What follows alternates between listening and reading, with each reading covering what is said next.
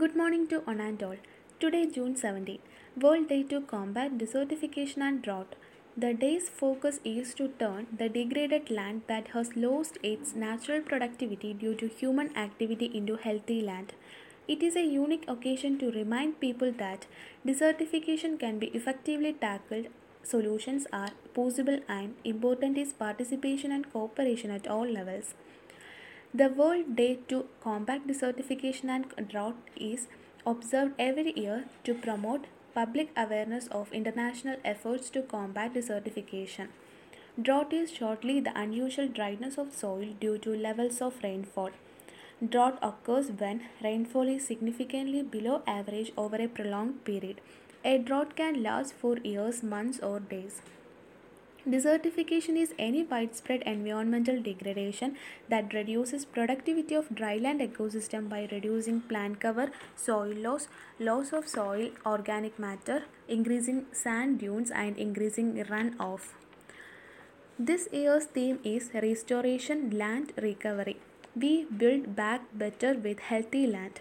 The best way to plan the restoration is to immediately stop the process of desertification. To combat it, soil fertility should be maintained by planting trees, which will lead to sand settlement. The importance of this day is to restore the lost lands. All the overgrowing demand for food, raw materials, highways, and homes has led to the melting of three quarters of Earth ice free land. To reverse these losses, there should be an urgent need to recover from this pandemic and guarantee the long term survival of people and the planet. To fight this menace, the degraded land should be converted to fertile land in the coming years. Good morning. The major causes and effects of desertification and drought. Desertification and drought are the major environmental concern and a significant barrier to melting basic human needs in dry lands and is being constantly threatened by increasing in human pressures and climatic variability. Desertification is a type of land degrading in which a relatively dry land region becomes increasingly arid, typically losing its bodies of water as well as vegetation and wildlife. It is caused by a variety of factors such as climate change and human activities. Desertification is a significant global and ecological environmental problem, and also drought can be simply defined as the extended periods of precipitation shortage, normally for a season, for more resulting in water deficiency for some human activities or environmental sustainability. Human activities such as farming, irrigation, or domestic uses of water are normally highly impacted during droughts. When a region goes for long periods without any rain, especially for more than a season, then the situation leads to dry condition and water deficiency which qualify as a drought. Human activities play a relatively significant role in the management of the water cycle. Human acts such as deforestation, construction, and agriculture negatively impact the water cycle. Trees and vegetation covers are essential for the water cycle as it helps to limit evaporation and store water and attracts rainfall. Overgrazing, deforestation, farming practices, excessive use of fertilizers and pesticides, overdrafting of groundwater, urbanization and other types of land development, climate change, natural disasters, soil pollution, overpopulation and excessive consumption, mining are the major causes of desertification. The major effects of desertification are if an area becomes a desert, then it is almost impossible to grow substantial crops there without a special technologies. This can cost a lot of money to try and do so many farmers will have to sell their land and leave the, the desert areas. A major effect of desertification is the decrease in crop yield. Poor water quality, overpopulation, poverty, biodiversity loss, extension of species, destruction of habitats, migration are the major effects of desertification. Drying out of water bodies, reduction in soil quality, unsuitable condition for plant and vegetation survival, migration and even death of animals and wildlife, reduced crop yields, industrial and governmental uses, outbreak of waterborne diseases, anemia, malnutrition, and death are the major effects of drought. Thank you. Solutions of desertification and droughts. Harvesting rainwater. This is an easy solution to droughts and can be employed with ease at home.